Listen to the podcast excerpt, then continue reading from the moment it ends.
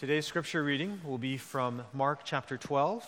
So I invite you to turn with me in your Bibles to Mark chapter 12, verses 18 through 27. Mark 12, 18 through 27. I believe this is on page 848, or right around there in the black Pew Bibles in front of you if you need a Bible. And as you're turning there, I invite you to stand with me as well for the reading of God's Word.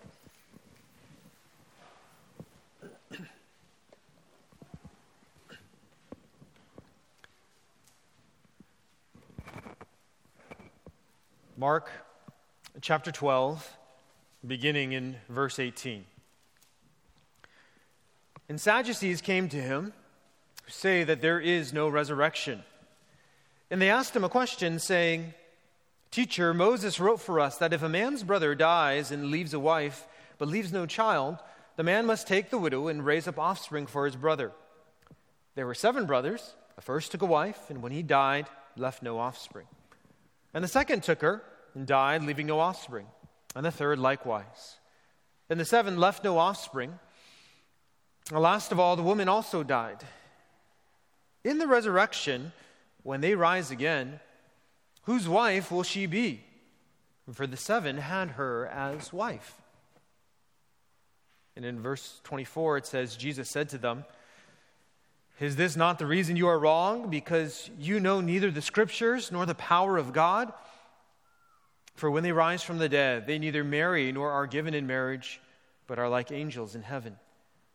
And as for the dead being raised, have you not read in the book of Moses, in the passage about the bush, how God spoke to him, saying, I am the God of Abraham, and the God of Isaac, and the God of Jacob. He is not God of the dead, but of the living. You are quite wrong. May God bless the reading of His word. Please be seated.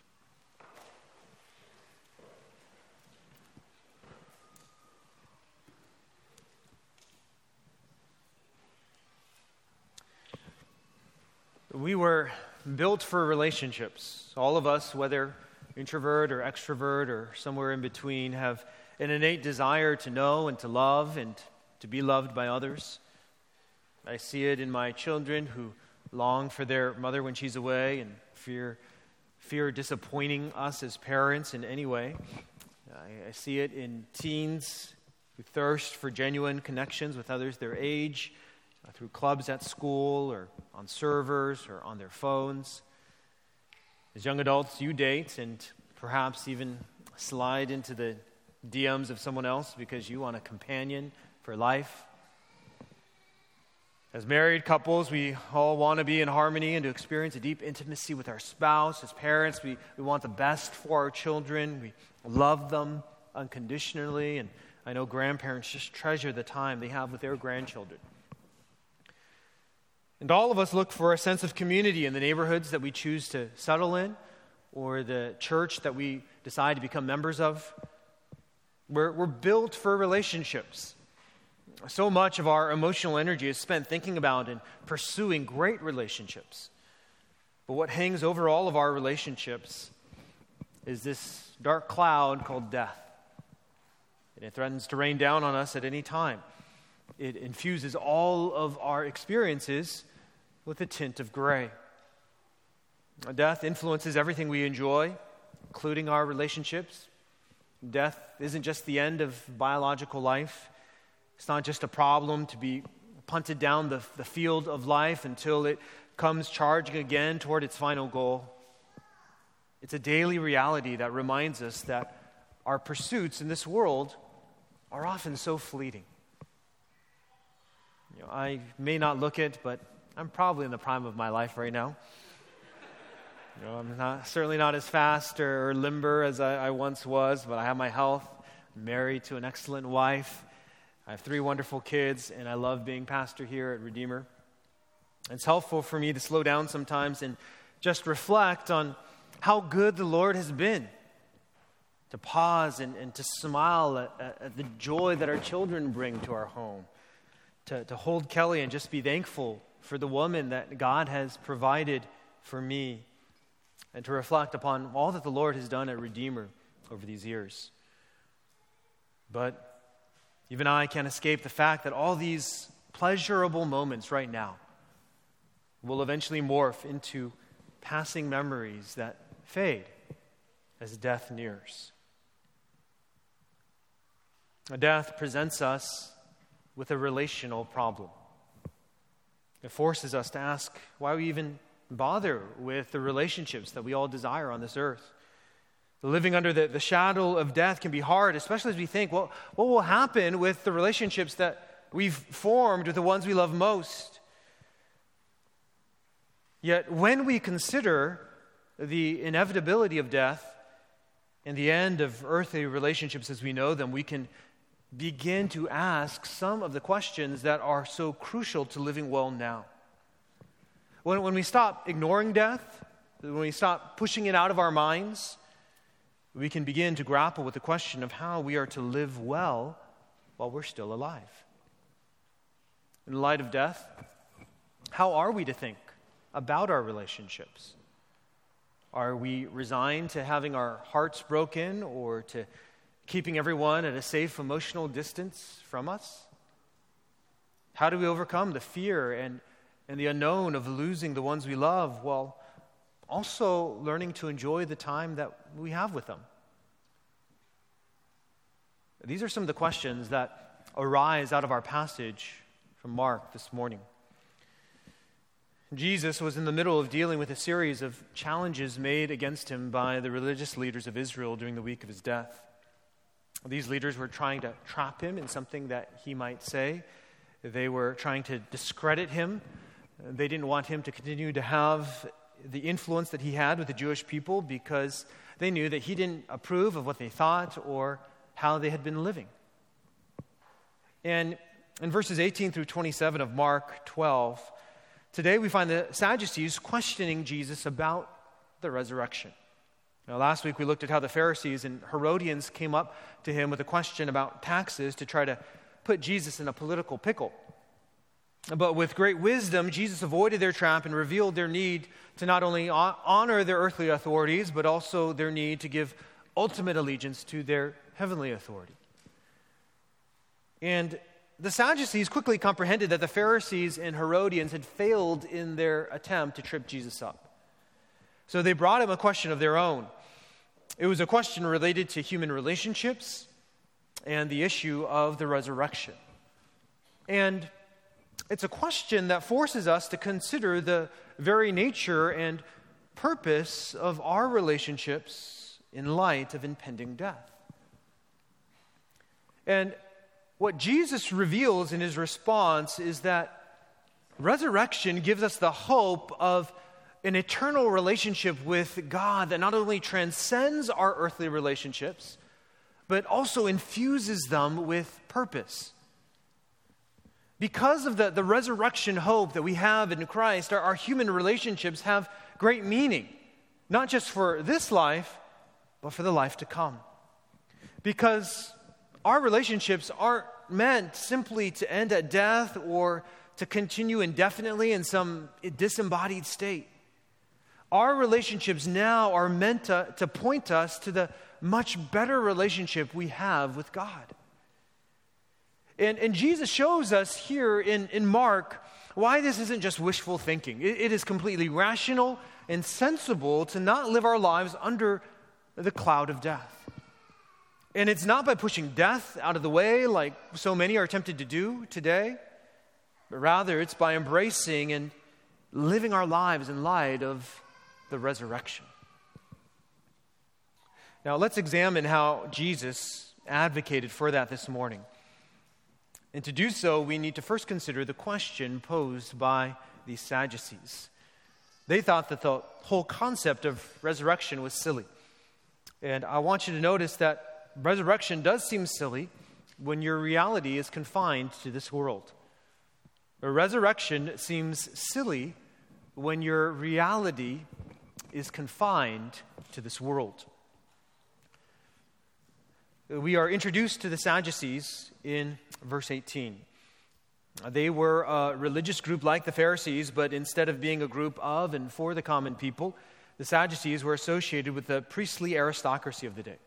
Uh, there's a strong likelihood that their name is derived from the name Zadok, who was the high priest under King David and King Solomon. Zadok was a faithful high priest, and his name means righteous or justice in Hebrew. So this would have been a fitting name to call yourself if you were a Sadducee. And because of their priestly connections, they were typically wealthy and men of rank. Even though they were fewer in number than other Jewish groups at the time, they, they made up a majority of the Sanhedrin, which again was the ruling council of the Jews at that time. So the Sadducees managed the levers of the Jewish political structures. Now, the Sadducees were also known for their doctrinal stances. And we know from some early church fathers that they held the Pentateuch or the Torah, the, the first five books of the Old Testament, the Law, Genesis, Exodus, Leviticus, Numbers, Deuteronomy, those five books, they held those books in high esteem. And they considered those five books of Moses more authoritative than any of the other books in the Old Testament. And this led them to two very distinct views. First, they didn't believe in the immortality of the soul. And second, they didn't believe in the resurrection, which is what Mark explains to us in verse 18. Uh, these, these weren't views necessarily held by the Pharisees or, or many other Jews, they were unique to Sadducean theology. Uh, there are other things that could be said about the Sadducees, but those are the most salient points to help us understand our passage today. Because of their political power, they wanted to diminish Jesus' influence. And because of their conviction that resurrection was ridiculous, they decided to approach him with a question about it. Perhaps they had heard Jesus talk about being the resurrection and the life. Or maybe they just assumed that he too believed what many other Jews believed. Mark writes that they asked him a question saying, Teacher. Now, they didn't necessarily call him that because they respected him. That was just a way to address Jesus according to his popular reputation with the crowds. They said, Teacher, Moses wrote for us that if a man's brother dies and leaves a wife but leaves no child, the man must take the widow and raise up offspring for his brother. So the Sadducees introduced their question by bringing up something that Moses wrote about in the law. And they bring up the topic of levirate marriage L E V I R A T E, levirate marriage. In Latin, levir means brother in law. So, levirate marriage refers to marriage uh, of a widow whose husband had died without giving her children to her brother in law. we see a, a couple examples of this in the Old Testament. There's the, the bad example of Ur and Tamar and Onan in Genesis 38. Some of you might remember that. Ur was a wicked husband who was put to death by, by God and his brother Onan was instructed to raise up children with his widow Tamar. But Onan sinfully refused, and it led to even worse sin in that family. It's a sad and, and very twisted story. But there's also the good example of Ruth. Now, Ruth was a childless widow who was taken in by her relative Boaz. He married her, and through him, she eventually became the great grandmother of King David. So, levirate marriage was a real thing in the Old Testament. Now, the passage that the Sadducees referred to was from Deuteronomy 25. You don't have to turn there, but I'll just read Deuteronomy 25, verses 5 and 6 for you. Okay, Deuteronomy 25, verses 5 and 6. It says there, If brothers dwell together and one of them dies and has no son, the wife of the dead man shall not be married outside the family to a stranger. Her husband's brother shall go into her and take her as his wife and perform the duty of a husband's brother to her. And the first son whom she bears shall succeed to the name of his dead brother, that his name may not be blotted out of Israel. All right, this passage in Deuteronomy explains why this law was instituted in the first place. A levirate marriage was for the sake of provision, it was for the sake of protection, and it was for the sake of preservation. It was meant to provide widows with a husband in a time when government and social structures were lacking. It was meant for protection so that Jewish widows wouldn't feel forced to marry strangers or be tempted to intermarry with pagans. And it was meant to preserve the family name and inheritance. The, the firstborn son of the new marriage would be regarded as the legal son of the deceased husband so that that man's name and inheritance would continue. So, given that this was a clear command from God through Moses to the people of Israel, the, the Sadducees had some questions about how this kind of, of God sanctioned marriage would work if there really was such a thing as the resurrection. You see, the Sadducees believed in the Old Testament concept of Sheol. That's another word to refer to the resting place of the dead. They seem to believe that when you died, you just went to the grave. You went to an indefinite holding cell, as it were, for the dead. And that's likely because there isn't really an explicit text about what happens after death or even about judgment after death in the Torah, in the first five books of the Old Testament. So, to the Sadducees, resurrection was nonsensical. And to prove that, they posed a crazy scenario about resurrection and levirate marriage featuring seven brothers to Jesus. Now, some people think that they got this idea because there's a, there's a similar story in one of the apocryphal books named Tobit that deals with a woman who was married seven times and didn't have any kids. But there are, are several differences between the two accounts. The most important being that the Sadducean scenario um, has seven marriages that were all to brothers from the same family. Okay? Because the Sadducees were trying to point out how the law, the law of levirate marriage, brother in law marriage, the command for a brother to marry the childless widow of, it, of his brother was inconsistent with the concept of resurrection. To them, it wasn't simply the idea of remarriage in the resurrection that was hard to comprehend, but it was the idea that God would command for remarriage to happen in certain situations and then just leave his people in an impossible heavenly situation. And so they said in verse 20, there were seven brothers. The first took a wife, and when he died, left no offspring. And the second took her and died, leaving no offspring. And the third likewise, and the seven left no offspring. Last of all, the woman also died. And in verse 23, we get their question in the resurrection. When they rise again, whose wife will she be? For the seven had her as wife. The Sadducees likely thought they had stumped Jesus. The law said one thing, and it was incompatible with the idea of resurrection because it would create a polygamous situation, which was obviously not God's intent. From the beginning, God intended for one man and one woman to be joined together as one flesh in monogamous marriage. To them, the concept of resurrection would create a situation in which it would become impossible for this woman and for those brothers to be faithful to God's original intention for marriage.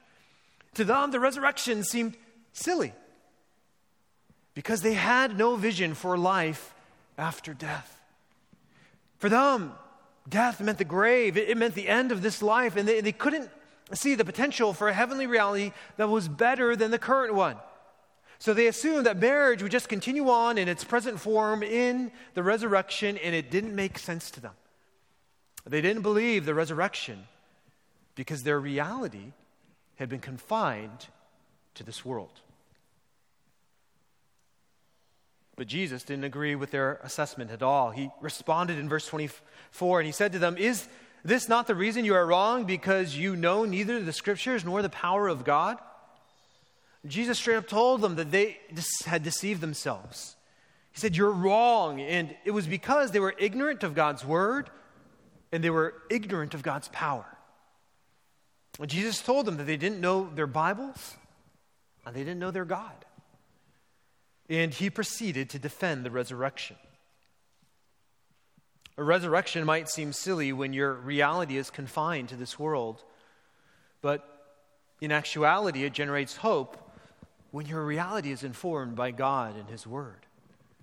Resurrection generates hope when your reality is informed by God and His Word. That's what we see next in verses 25 to 27. And Jesus dealt first with the Sadducees' ignorance of God's power. They didn't understand that God has the ability to raise the dead and that resurrection life is more than just the unbroken continuity of what we experience now on earth. It's a different and more glorious existence. In verse 25, we see that God's power to raise the dead brings hope of a better life. Resurrection generates hope be, uh, when your reality is informed by the fact that God's power to raise the dead brings hope of a better life. God's power to raise the dead brings hope of a better life. Like Jesus said in verse 25, For when they rise from the dead, they neither marry nor are given in marriage, but are like angels in heaven. Here, Jesus affirmed the, the, the, truth of the resurrection, but he also clarified that though marriage is something God instituted for us in this world, he didn't intend for us to experience it in the same way in the world to come. That's because in heaven, when we're exalted, we will no longer need marriage as we did on earth. Uh, the Sadducees assumed that if there was a resurrection, families would just keep on living like they had before. Eternity would just be a forever extension of earth in that regard.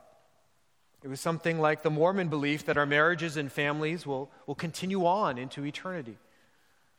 And you can uh, see the allure of that kind of thinking if you are in a good marriage or you're part of a great family.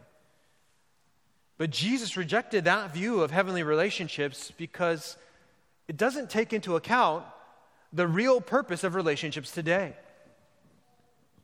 Why has God given us relationships? God has given us relationships not so that we would try to form families and, and communities with us at the center of them and try to hold on to those relationships as long as we can.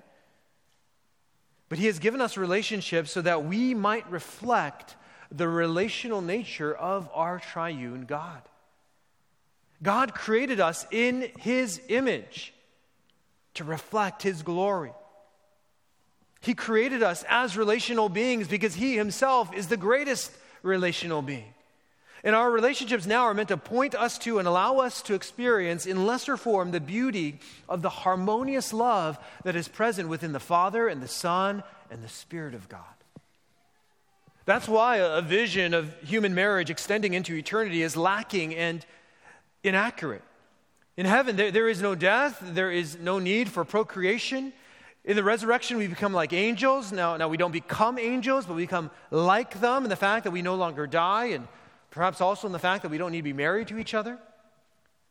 The, the, the point is that in heaven, our lives take on a new dimension. And, God, and God's power to resurrect us to new life explodes the, the, the limits of our imagination. Heaven will be different than what we have experienced on this earth. Paul writes about it in this way in 1 Corinthians 15. He says in verse 40 there are heavenly bodies and there are earthly bodies. But the glory of the heavenly is of one kind, and the glory of the earthly is of another. There is one glory of the sun, and another of the moon, another glory of the stars, for stars differ from star in glory. So it is with the resurrection of the dead. What is sown is, is perishable, what is raised is imperishable. It is sown in dishonor, it is raised in glory. It is sown in weakness, it is raised in power. In heaven, we won't need marriage, not, not just because there's no death and no need to procreate, but because of the, the intimacy and, and, and because, because the intimacy and the, the companionship that we enjoy in our human marriages will be transcended by the intimacy and companionship that we have with God. In a sense, Christians will experience a greater kind of marriage. All of God's people will be wedded to Him in ultimate bliss. And we will experience the great joy of, of life together as one happy family. Brothers and sisters in Christ forever. No, no death to threaten us, no sin to separate us, only Christ to unite us. Resurrection holds out to us the hope of a much better life. Now, I know some of you are sitting next to your spouse, the person you love most in this life. You're probably thinking, Will I still know my spouse in heaven? I love my husband. I love my wife. Can't imagine not being married to him or her. I feel you. I love my wife. I want to spend eternity close to her, and I believe I will. There's no reason to believe that our earthly relationships are going to be er-, erased in heaven.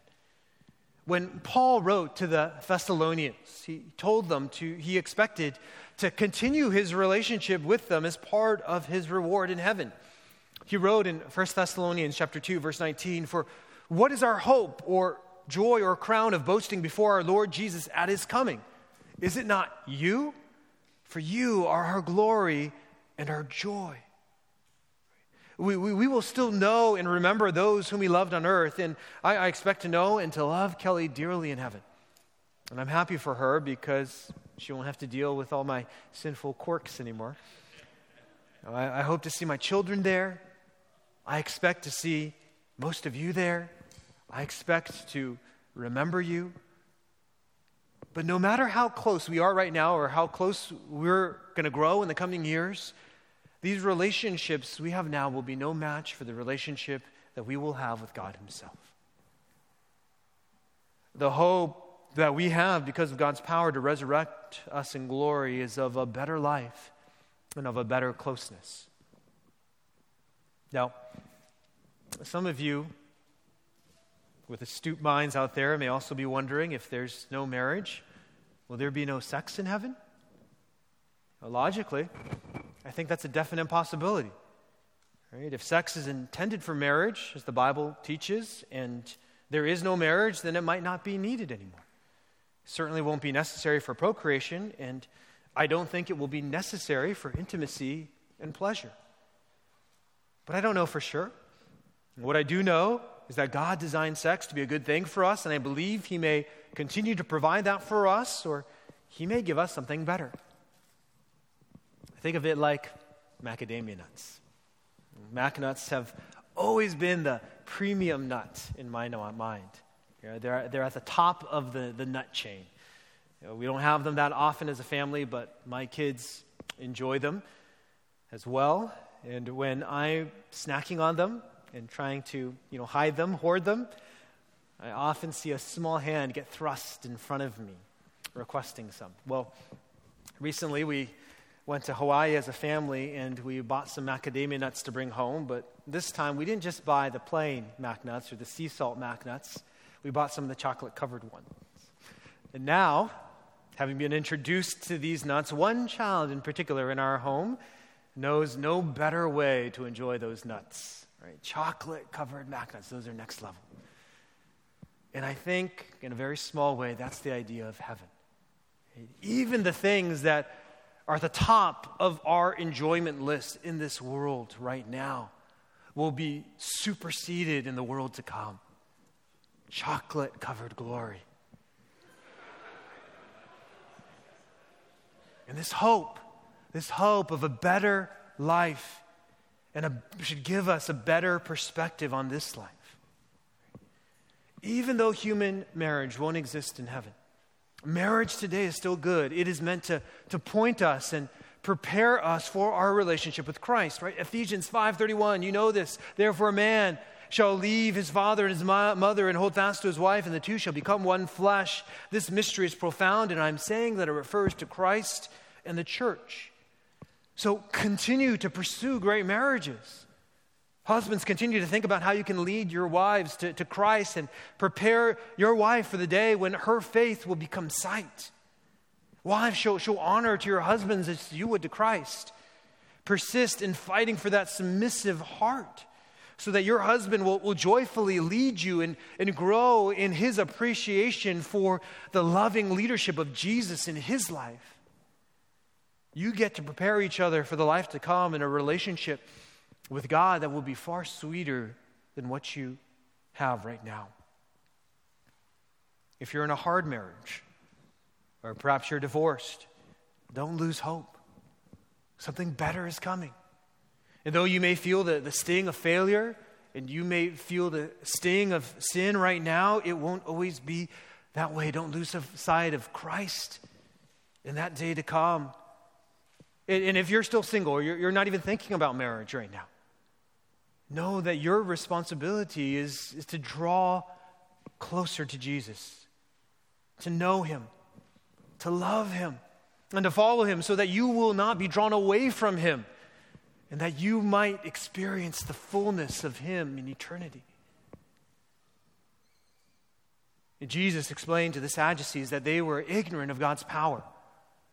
For if they understood it, they would have known that God has the, the power to raise the dead, and that brings hope of a better life.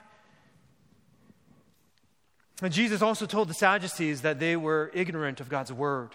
They were ignorant of God's power, they were ignorant of his word. And in verses 26 and 27, he showed them why. We see in these last two verses that resurrection is real because God's word promises it. And those promises secure our hope of a better life. Not only does God's power to raise the dead bring hope of a better life, but God's promises in his word secure our hope of a better life. God's promises in His Word secure our hope of a better life. Now, the question that the Sadducees had cooked up probably wasn't a new recipe. It's not hard to imagine that this is something that they had argued with the Pharisees about over the years.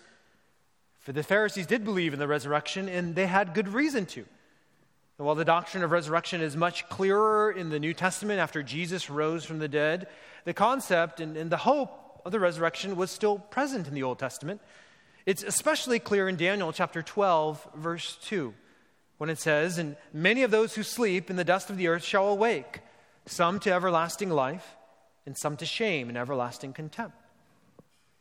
Isaiah 26, verse 19 also says, Your dead shall live, their bodies shall rise. You who dwell in the dust, awake and sing for joy. There are also allusions to resurrection life in Job and, and the Psalms, and a reference to the raising up of dry bones in Ezekiel 37. But the Sadducees wouldn't have been convinced if the Pharisees brought up those passages because they would have demanded clear proof from the Torah. Now, their rejection of the prophets and the writings in the Old Testament was itself an indication that the Sadducees didn't know the scriptures as they should have. But in his response, Jesus played according to their house rules. He showed them that they didn't even understand the law which they supposedly so revered. He went back to the Torah to provide, or to, to prove, I should say, that the resurrection of the dead was something that even Moses wrote about.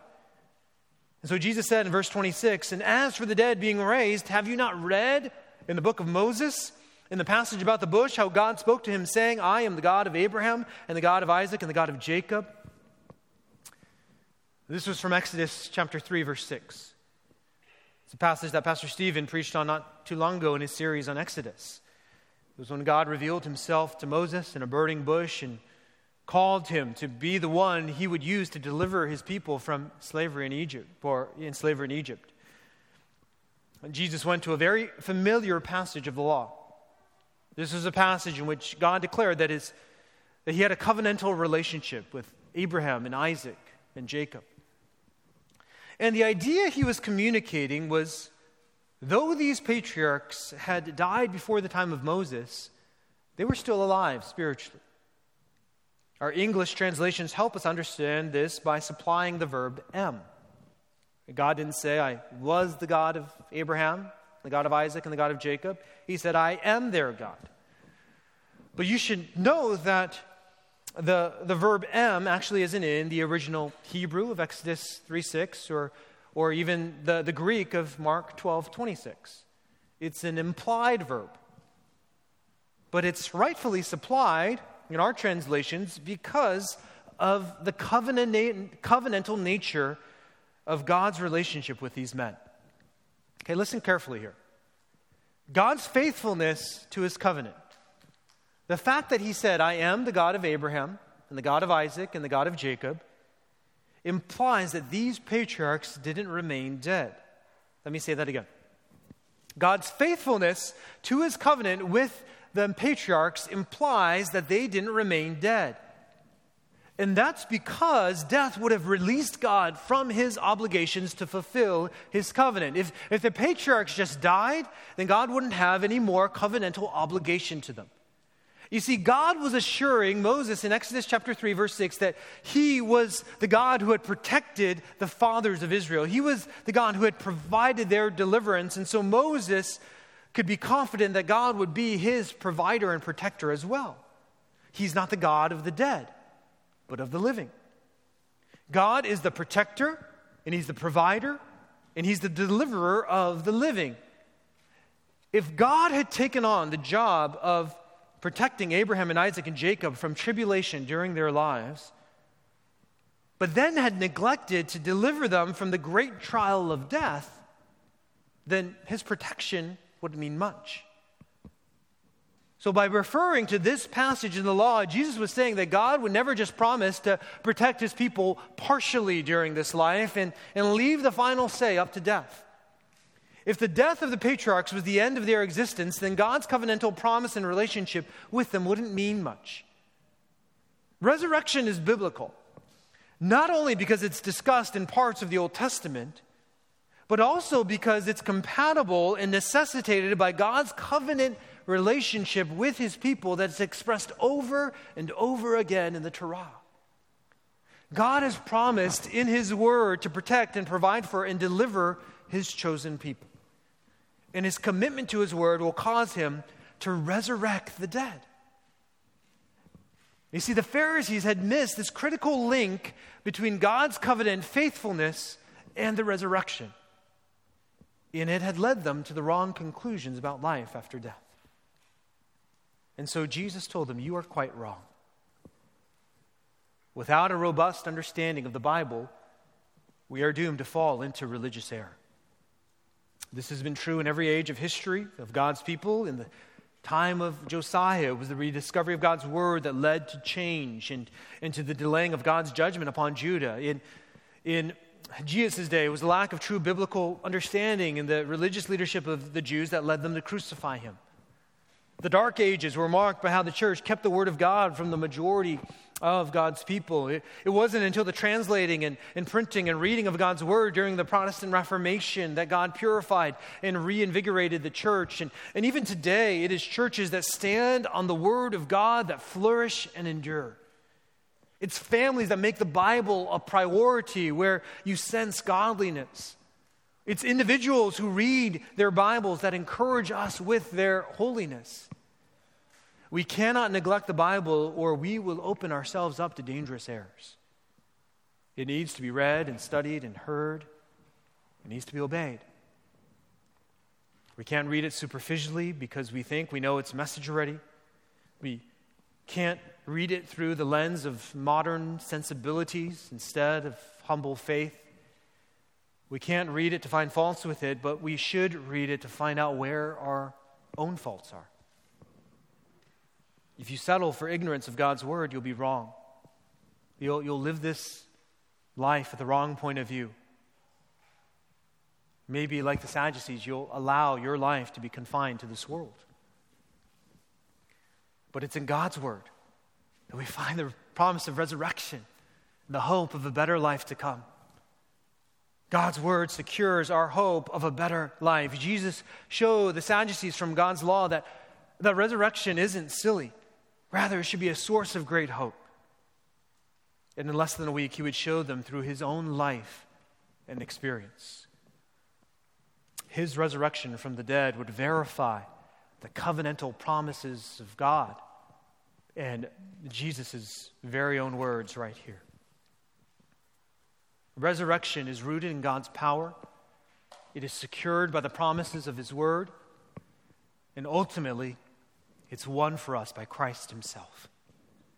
Our earthly relationships are to be treasured, we're, we're to cultivate them because God designed us as relational beings to reflect His image. But no matter how great our relationships can be, we can't fall for the narrative that they're the best thing that we can hope for. There is life beyond death. It's a resurrected life that provides us with the hope of something better. Resurrection provides us with the hope of something better. The, the earthly relationships you have, great as they might be, will not compare to what's coming. You don't just have to take comfort in fading memories of good times or the uncertain possibility of a human relationship that might or might not make you feel happier. We have much more to look forward to as believers. We have a future with God Himself For he is not a God of the dead, but he is the God of the living. And so find your joy in him and use every relationship you have now as a way to point others to him and to prepare them for the day when they will be resurrected so that they might enjoy life with him instead of death apart from him for eternity. Let's pray.